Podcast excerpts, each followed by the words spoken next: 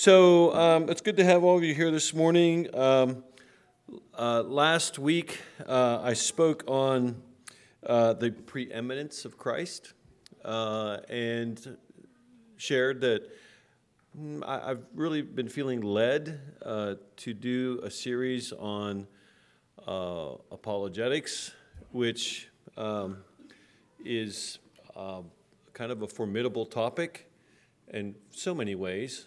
Uh, formidable because of my limitations and formidable because of the, the, the, the scope and the depth of the subject itself.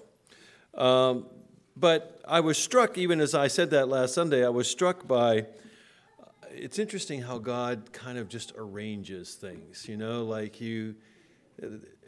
I think if you're a believer, there are no coincidences, that, that He just lines things up and because he's, he's guiding you and directing you uh, about the way in which you should go. So um, I was on my Facebook, and I think it was Monday or Tuesday, and a very good friend of mine, uh, Walt Mueller, who is a founder president of the Center for Parent and Youth Understanding, who lives in Elizabethtown near uh, Philadelphia, PA. Uh, he doesn't normally do this kind of a thing. He posts a lot of stuff having to do with his ministry, but uh, he posted this comment, and I was struck by it uh, because it just it just uh, rings so oddly in light of the world in which we live in today. So this is the this is the quote that he that he shared. My Christian faith isn't to be the one thing among many things. It's to be the one thing over and through all other things. My Christian faith isn't to be one thing among many things. In other words, our faith doesn't exist to, com- to compete, to be in competition with a whole bunch of other things in our lives. It's to be the one thing over and through all other things. Now, he didn't use this term, and we're probably going to be hitting some terms here and there. And I, I want to say that, you know, when we do, and I will, I will explain them to you, and if it still doesn't ring uh, with you or make sense, feel free to raise your hand because you know I don't mind that. I actually prefer that when people do that. Uh, and I'll explain it. But there are two terms here that apply to this quote in the world of apologetics. And the first term is what we call, and I'm going to talk about this more, the first term is called supersessionism. So it's a $64 word. Supersessionism um, is, means that Christ reigns over everything, he, that, that everything is subordinate to him. All other religions, all other worldviews, all other priorities, Christ supersedes. And so, what Walt said in this quote is that my faith supersedes everything else. Now, you, you can imagine, can't you? Like, if you were to make this same kind of quote in many public forums today, that uh, people would just be appalled at the at the, air, at the implied arrogance in their mind with that kind of a quote that it's just intolerant, it's bigoted, it's all those kinds of things. But he is correct. Biblically speaking, he is correct. The other, the other term that's implied in this quote, and we're going to spend, spend a lot of time on this over the course of the time that I'm going to be in this series, is a word that sounds similar but it's called presuppositionalism. And, uh, and I am, and I didn't used to be, but I am a presuppositionalist. Of all of the standard apologetics that you could be studying, it seems to me that this is the most important one of our day, the most relevant, the most helpful. And presuppositionalism means that uh, there is a God. and that God has revealed himself in Scripture that we hold to be the truth. And that, truth has to apply to us in terms of how we live and who we live in obedience to. So, um, so in presuppositionalism, the beginning point is there is a God. There are no hypotheticals. Like, well, if, no, no, no, there, there's no ifs. There is a God. And that God has revealed himself in Scripture. And we hold that, that Scripture to be divine truth to which we subordinate our lives and live in obedience to. We presuppose that. So if we get into, and I'll, again, I'll explain more of this later. If we get into a discussion or a debate or whatever, we begin with there is a God, we begin with there is Scripture, and on those things we will not negotiate. Does this make sense? Our starting point is that. And you may think, well, of course that's where people will start. Oh, no, no, that's not where people start.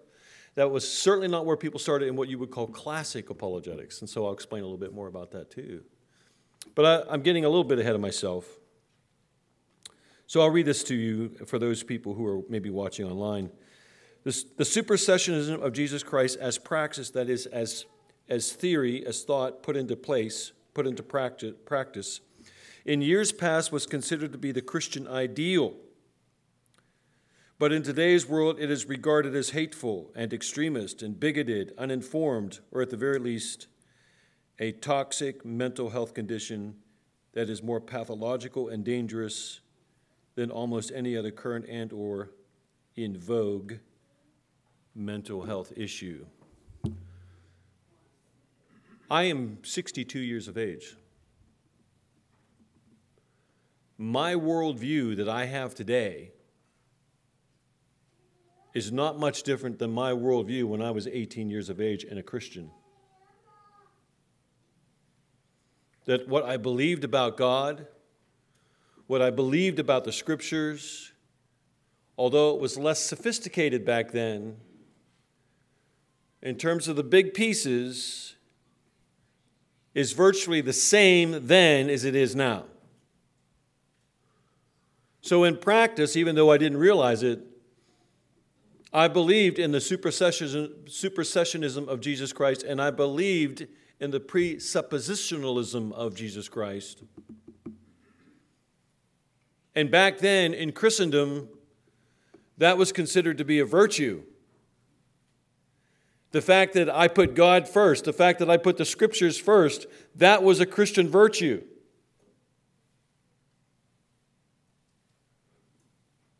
And since then, it is now regarded as being hateful and extremist and bigoted and uninformed in our culture and in much of the church. One of the reasons why we need to have this series and this discussion is because the church is doing a very good job at slouching towards Gomorrah on these kinds of things. There are too many pastors in the church who stand over the Word of God, they don't stand under the Word of God. I stand under the Word of God. I live in subordination to the Word of God. The Word of God doesn't need me to authenticate or to validate it. Does this make sense to everybody? But I am telling you, and I don't know what percentage it would be, but I'm thinking it's probably most of the church in the culture today stands over the Word of God in some fashion and in some way.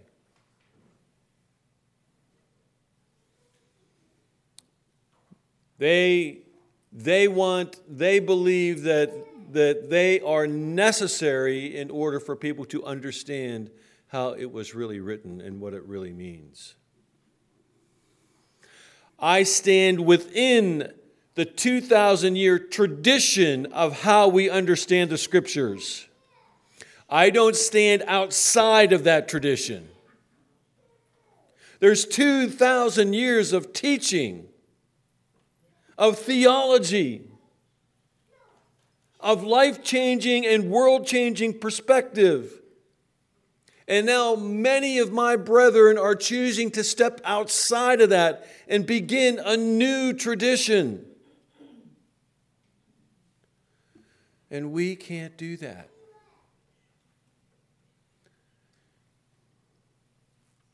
So here are some texts that would seem to be supersessionist and presuppositionalist in their construct. Luke 14, 26 to 20. And by the way, when my friend Walt posted this on Facebook, I responded with a number of these texts as well as something I'm, hopefully I'll be able to get to at the end of the uh, at the end of the uh, at, at, the end of this message.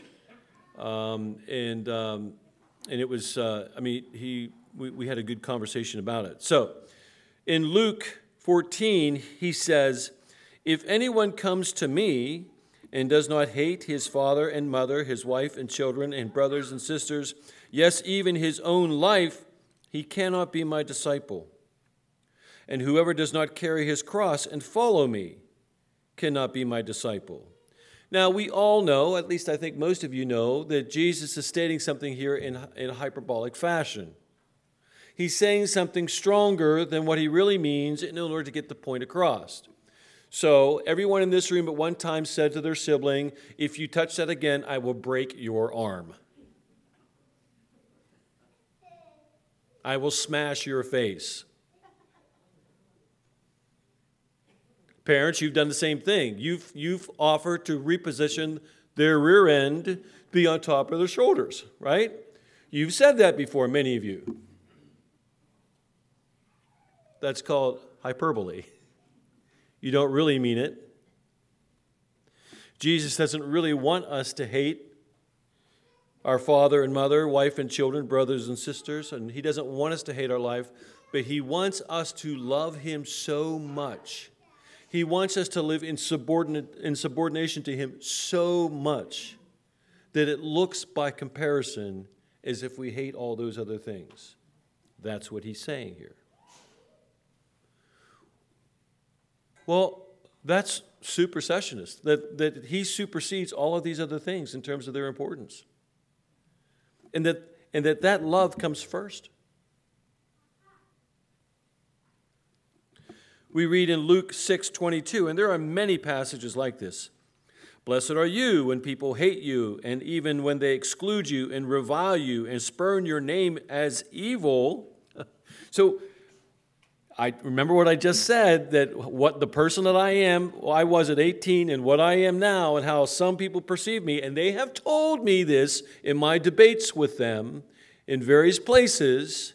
You are this, you are that. You, I just had a conversation this morning with somebody on Facebook early this morning where they posted something that was outrageously contrary to God's word, and I, in a very nice way, responded to that. And their response to me was, You're bigoted.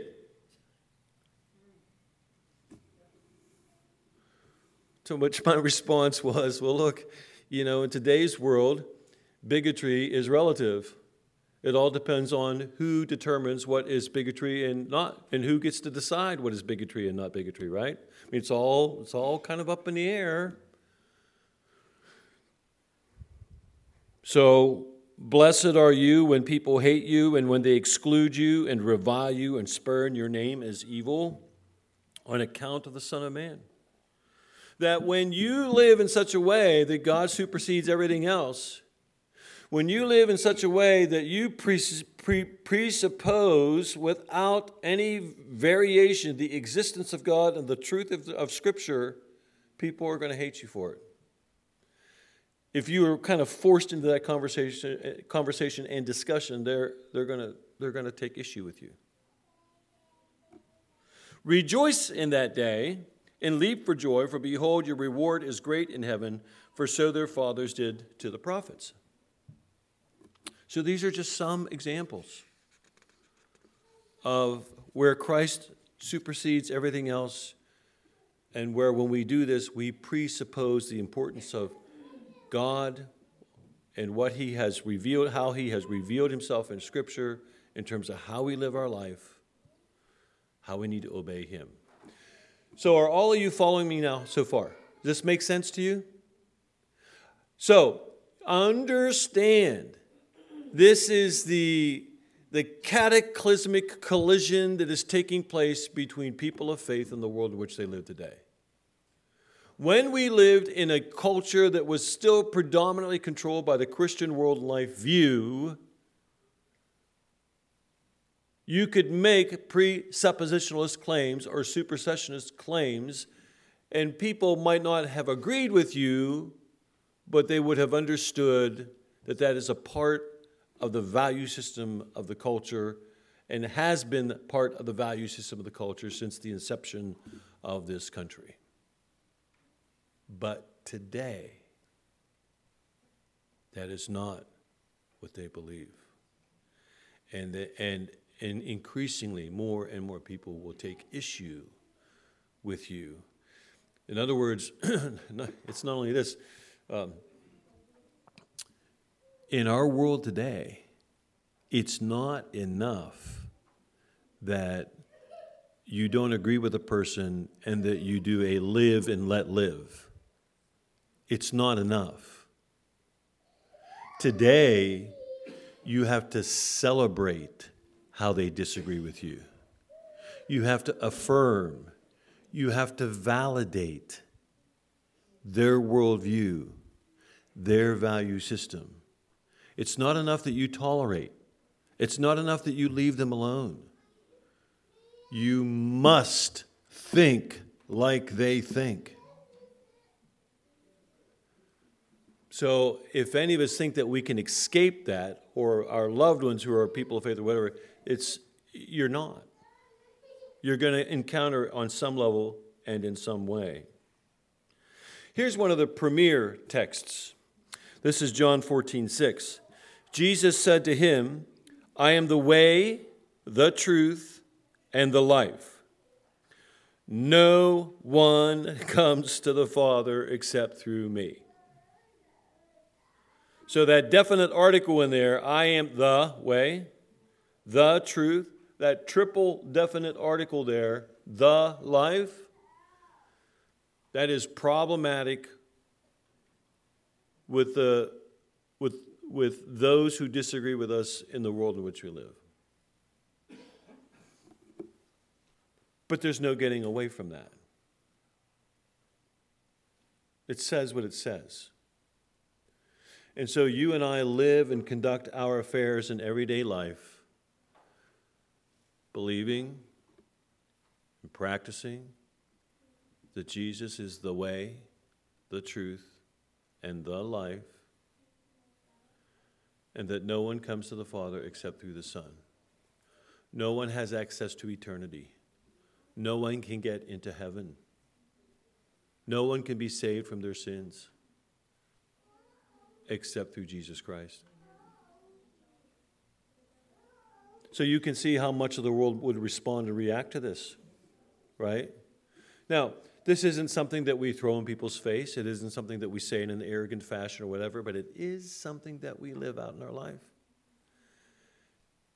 And so, we, and so it doesn't leave the door open even a crack that there might be some, uh, some other possibility, some other worldview, some other religion doesn't, there's no room for that. It's the the. So here is our primary apologetic text for us today. So, and many of you would be familiar with this, but again, there, there are many texts out there that would you could put alongside this, where the Apostle Peter says, and remember the Apostle Peter, where he's at when he's writing this. Uh, uh, he's in, he's in uh, uh, where you would be sort of modern day Turkey, writing to the churches there, getting ready, getting them ready for this persecution that's about to be unleashed on them.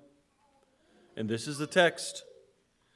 But in your hearts, honor Christ the Lord as holy, always being prepared to make a defense to anyone who asks you for a reason for the hope that is in you, yet do it with gentleness and respect. There is a lot going on in this text. And I'm not going to take a, whole, a lot of time to break it down for you, but if you take this clause by clause, but in your hearts, in the place that you live, honor Christ the Lord as holy, separate, distinct, uh, existing for uh, a, a wholly other purpose. Honor Christ the Lord as holy, so very distinct in that way. Always being prepared to make a defense. So when you go to where you work, or when you encounter your neighbors, or when you uh, have um, a, a, family friend, or a, a new associate, or a, a new friend, or whatever, in the back of your mind, are you always kind of reading the circumstances, listening to their heart, hearing the Holy Spirit speak to you, and in your mind asking, okay, so it, so it, how, how can I be prepared if this person would ask about what is so different about my life? Because they see that in my heart I am honoring this God and it's different, it's remarkable. And now they are asking me, and what do I say? And then if they say, but what about this or what about that? Is there some way that I can be prepared to be able to share about the hope that exists within me?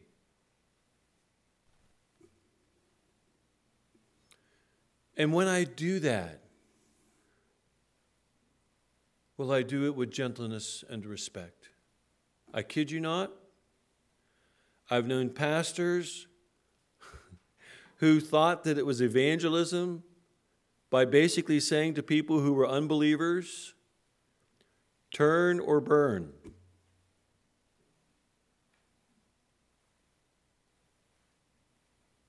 Some of you know you were a part of that church tradition. You've heard it. That's arrogant. And that doesn't help. It hurts.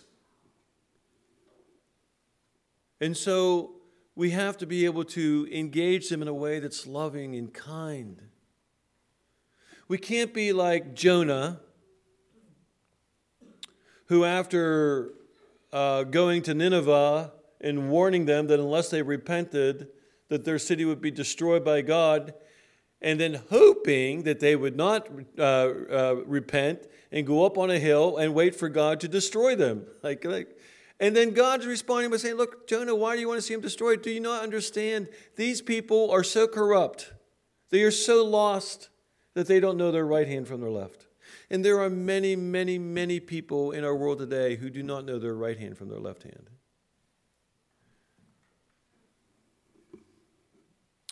So, what is apologetics?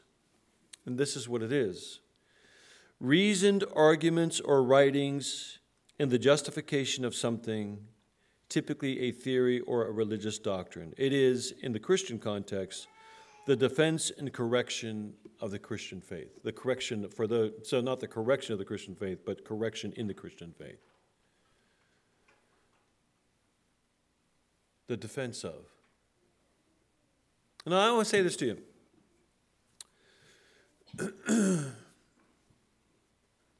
there are still many people who believe that if they could learn everything that could be learned about apologetics, that's, that's what we're missing. That then they could just take on people and rationally defeat them and demonstrate their error and get them to convert to Jesus in that kind of a way. apologetics is not the end when it comes to evangelism or even missions work. It's a tool. It's something that we use to help people to understand. Melissa, yeah.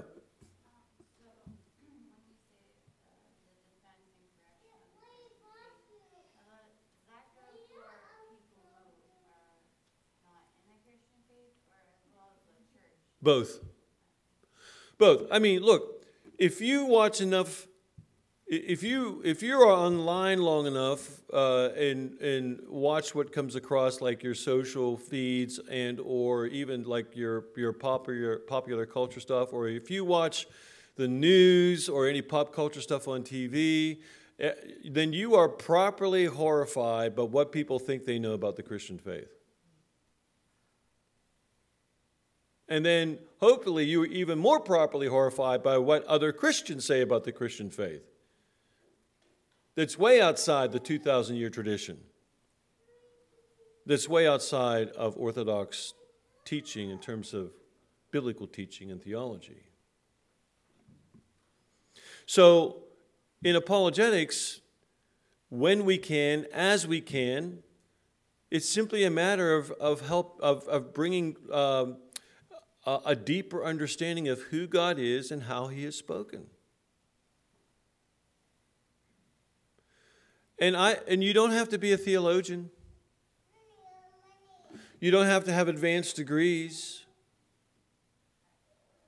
But I do want to say this. I want to say that in the past, the church has relied too much on something like apologetics to do their work for them in terms of evangelism and missions work and oftentimes did it arrogantly. You, you know what the greatest apologetic is, don't you? You know what the greatest apologetic is. The greatest apologetic is authentic Christlikeness in the life of the believer. That's, that's the greatest apologetic. I mean, everybody here would say that if they encounter Jesus personally, or if you could get your friends or your business associates to meet Jesus personally in the flesh, that would be a compelling thing. How many of you believe that, right? We all believe that, don't we? We think he's such a remarkable figure that if people could actually meet Jesus or experience Jesus in the same way that you have, that it would be a compelling thing to bring them to a living and vital faith in Jesus Christ. Well, Jesus made provision for that, and it's called you and me.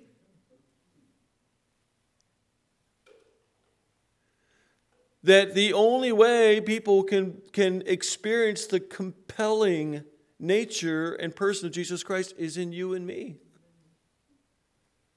Now, Jesus alludes to this in John chapter 17 in his high priestly prayer, where in his prayer he says twice, And I pray, Father, that they might all be one, in order that the world might know that the Father has sent the Son. And I pray, Father, that, the, that they might all be one. So, by saying that they might all be one, it implies a lot of things oneness and unity under Christ, oneness and unity in Christ. So here you have all these believers who look like Jesus, who are united under Jesus.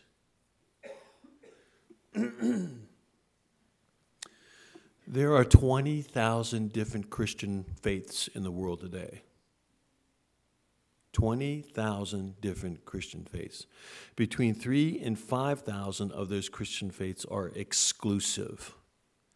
In other words, unless you believe like they believe, unless as a zebra you have the same exact stripe pattern that they have as a zebra, you are not saved.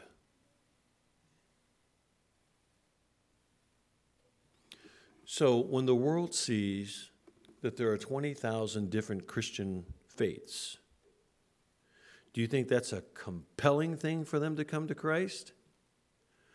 Or do they just see a bunch of people that don't get along with each other? Yeah, Bonnie. We had, um, an elderly gentleman that used to attend yours, name was Mr. Sterrett, and he used to say denominations were a stench in the nostrils of God because of that very fact. Yeah, that's right. That's right. And it's driven so much by our own personal pride, our lack of understanding, our lack of humility. Look, there are all kinds of believers that I have in my life that I love as brothers and sisters in Christ, and we don't agree about everything, but we agree about the main things. And when we agree about the main things, then, I, then there's freedom in Christ not to believe in some of the other things that are secondary. But when churches literally split up because two factions cannot decide what color the new cushions on the pews ought to be, true story, then it's a problem.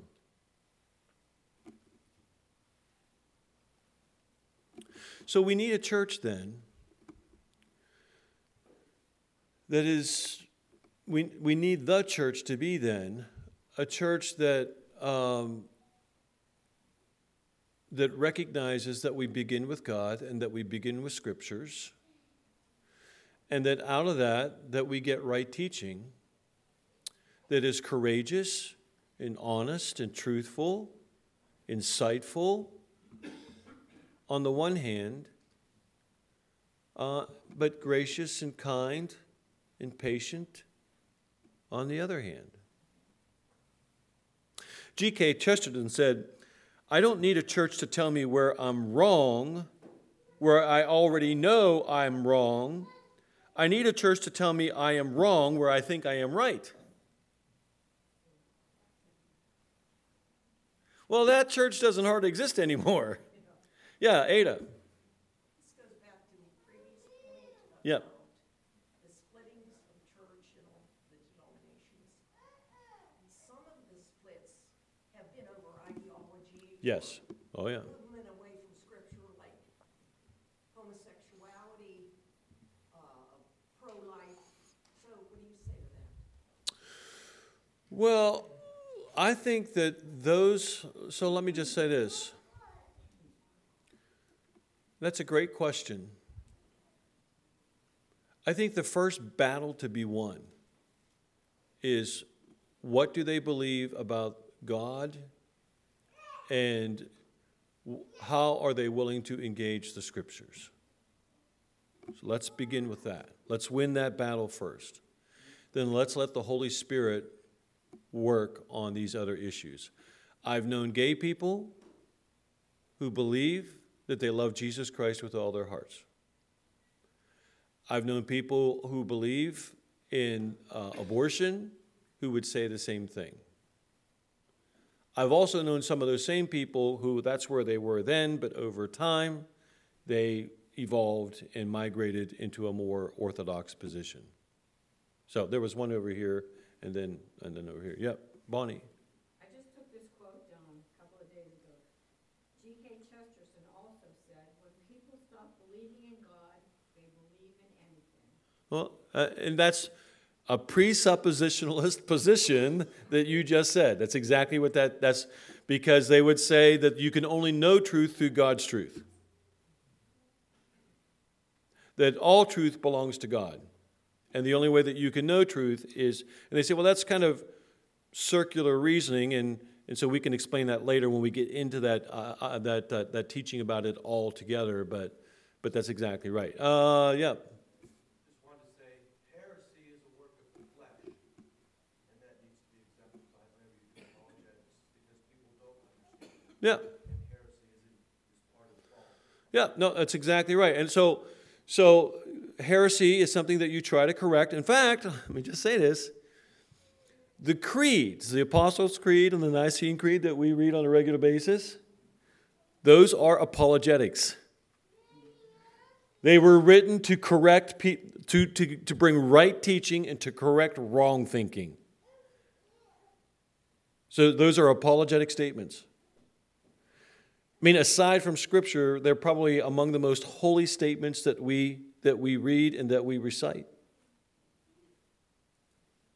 But they were designed. So let me just say this, and I'll, I have this later on in the, in the, in the sermon, but almost all of the Gospels, all of the epistles in the New Testament are apologetic in nature. They just are. They were written to explain to people who God is and the primacy of God, and to correct any wrong thinking or wrong behavior that was taking place to whom those people were writing to. It's all apologetics. So, unless you think that you know, there are, you know, there are some words that when you say them, they sound like they mean, like the word insipid. You know what insipid means? It means tastelessness. Like, that's just tasteless. It's insipid. Sounds like it means. There's another word called erudite. Erudite sounds like it means. Erudite means formal learning of deeper knowledge. Okay? So I am not trying to be erudite with all of this, but rather I'm trying to, to expand our knowledge. And so um, hopefully I'll be able to, uh, to get. I, in fact, I have some memes here that I'm not going to get to right now. I'm just going to s- skip over them, but I'm going to come back to them maybe next week because I want to spend the remainder of, say, the time that we have to explain why all this is important. And I might have to come back at it again in two weeks.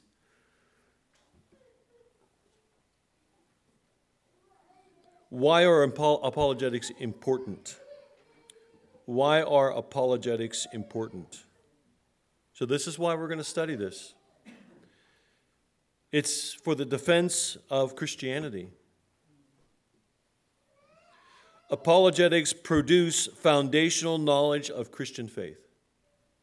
That when we talk about the different kinds of apologetic arguments, it necessarily takes you to the very foundations of the Christian faith. And not that you will not have had some of that conversation in the past, but it amplifies it, it broadens it out, it helps you to see it in a different way. So, in one sense, as I do this series, it's going to be like a, um, like a course in foundations of Christian thinking and faith. It's to assist in evangelism of non believers. And I've had many conversations with people over the years where they would ask a question like, well, you know, I mean, how do you know that like God created all this? So in the back of my mind, you know, I would say, well, I would never use the word, but there's this thing called the teleological argument for the existence of God, which basically says, how could, how could all of this that we see in this world today be an accident? It just seems like it was designed.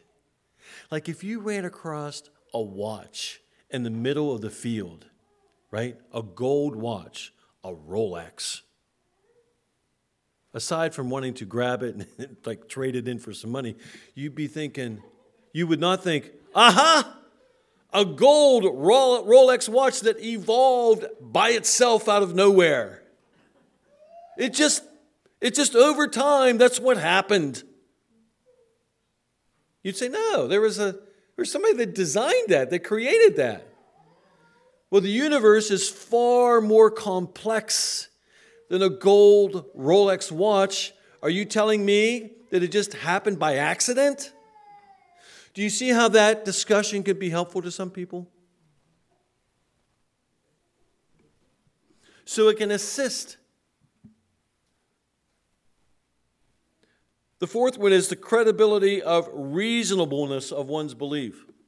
So there are probably most people who are not believers believe that most Christians have never really thought about their faith. That they, they don't really have any, they've not really explored or examined why they believe the way they believe. And I see this, I belong to a couple philosopher uh, groups on Facebook. And uh, it's just, it's just, it's just it's crazy some of the things that people say there, you know. And then they want to accuse me for not thinking critically or reasonably, you know. I, I just like, uh, I do a couple face palms and then I try to respond to them. But uh, I think it really helps people when you're trying to evangelize them, share the gospel, and they have legitimate questions, and you can say, you know, that's, that's really a good question. Well, this is kind of how I see it. And then you explain from the biblical text, and then you amplify out from that some of these things that we're going to be talking about.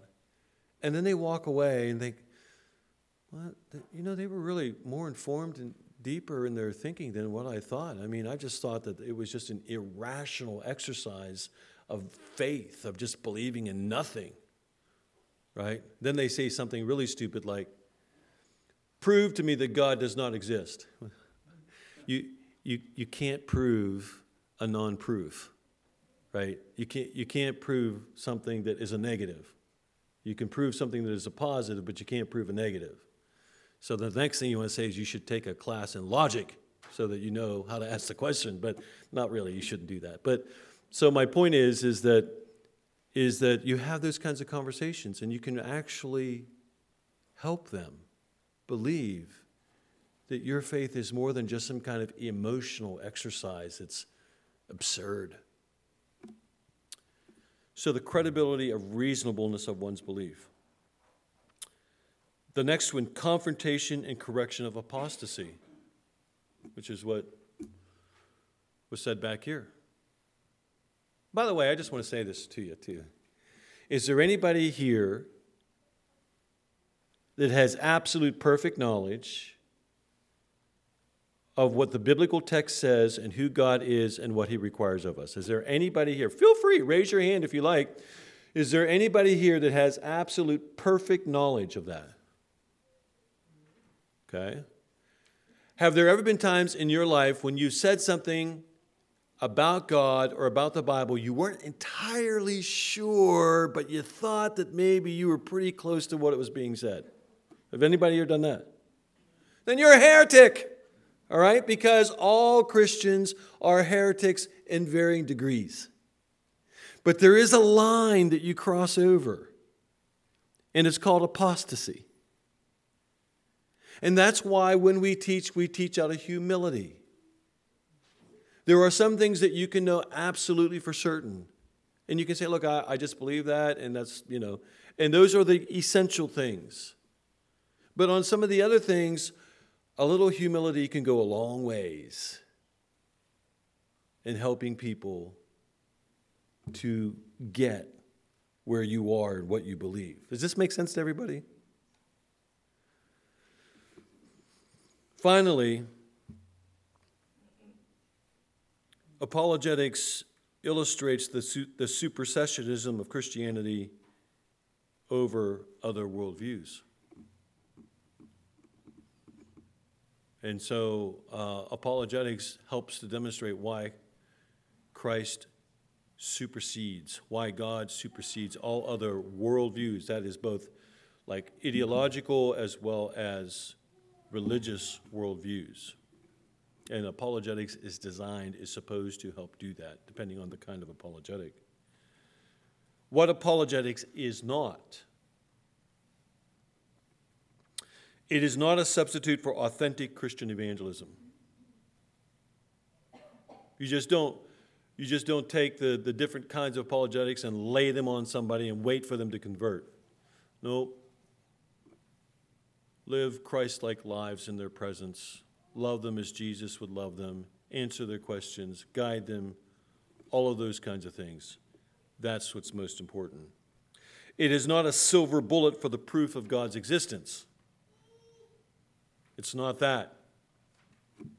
There are, depending on who you talk to, there are three primary schools of apologetics, and I'm going to get to that next two weeks, I guess. But if you were to take one of these toothpicks, if I can get one out, on its own, I can break that toothpick. But if I take more and more toothpicks out and I put them in a bundle and I bundle them up, each time I put a toothpick in that bundle, it gets more and more difficult to break that bundle, right? That's what apologetics is. It's understanding all the different kinds of arguments that there are and the ways that you argue them. And each one of those arguments is like one of these toothpicks, and you bundle them.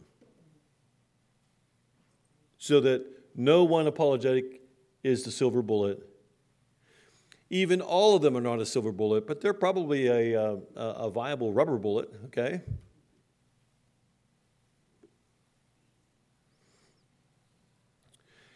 Apologetics is not a replacement for faith.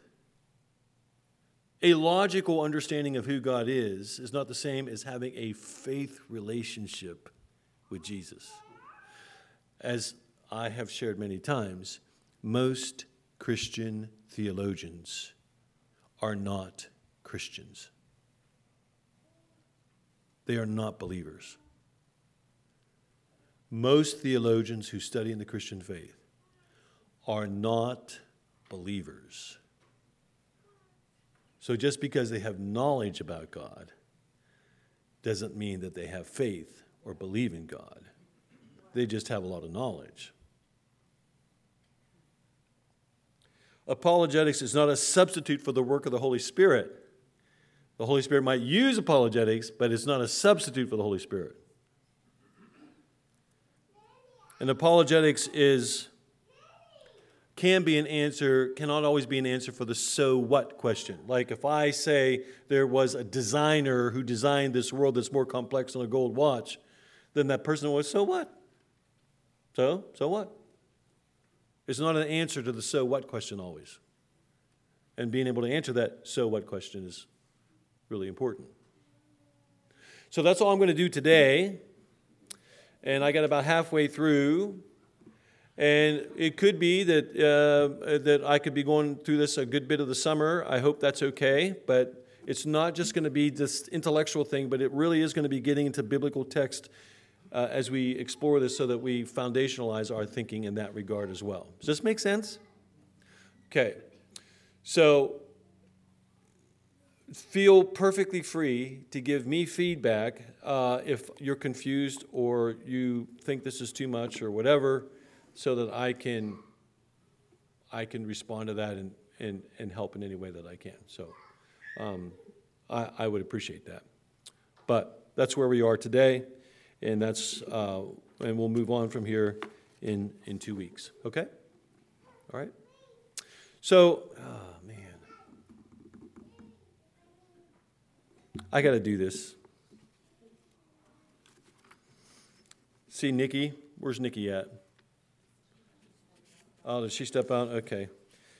Nikki told me that sometimes I'm the one that needs the shepherd, shepherd's crook up here, so uh, so maybe maybe I do today. I don't know, but um, I just want to read this because I don't know if I can get back to it later on, and and and and I I just want to say that in my critique of the churches that are not presuppositional in their faith, those pastors and those churches, when God is not first, when the scriptures are not true, then grace is cheap. When God is not primary,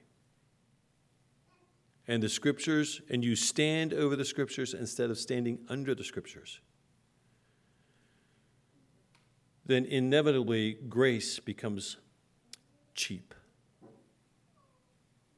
And one of the great theologians of the 20th century said this about cheap grace And you and I can never be guilty of cheap grace. We can never be guilty of cheap grace. This is what Dietrich Bonhoeffer had to say. cheap grace means grace sold on the market like cheap jack's wares. A cheap jack was a person who, who would sell cheap, inexpensive things off the sidewalk that were kind of faulty, not reliable. Cheap grace means grace sold on the market like cheap jack wares. The sacraments, the forgiveness of sin, and the consolations of religion are thrown away at cut rate prices. Grace is represented as the church's inexhaustible treasury from which she showers blessings with generous hands without asking questions or fixing limits. Grace without price, grace without cost, he says rhetorically. The essence of grace, we suppose, is that the account has been paid in advance, and because it has been paid, everything can be had for nothing. Since the cost was infinite, the possibilities of using and spending it are infinite. What would grace be if it were not cheap? Cheap grace is the preaching of forgiveness without requiring repentance, baptism without church discipline, communion without confession, and absolution without personal confession. I absolve you of your sins, but you don't have to confess what your sins are. That's cheap grace. Cheap grace is grace without discipleship, grace without the cross, grace without Jesus Christ living and incarnate. Costly grace is the treasure hidden in the field. For the sake of it, a man will go and sell all that he has. It is the pearl of great price to buy, which the merchant will sell all of his goods. It is the kingly rule of Christ, for whose sake a man will pluck out the eye which causes him to stumble. It is the call of Jesus Christ at which the disciple leaves his nets and follows him. Costly grace is the gospel which must be sought again and again, the gift which must be asked for, the door at which a man must knock. Such grace is costly because it calls us to follow, and it is grace because it calls us to follow Jesus Christ. It is costly because it costs a man's life. And it is grace because it gives a man the only true life. It is costly because it condemns sin. And grace because it justifies the sinner. Above all, it is costly because it cost God the life of his Son. Ye were bought with a price. And what has cost God much cannot be cheap for us. What has cost God much cannot be cheap for us. Above all, it is grace because God did not reckon his Son too dear a price to pay for our life but delivered him up for us. Costly grace is the incarnation of God. And I think there's a double entendre there. Costly grace is the incarnation of God that is Christ in the flesh. And costly grace is the incarnation of Christ in our flesh that's going to cost us.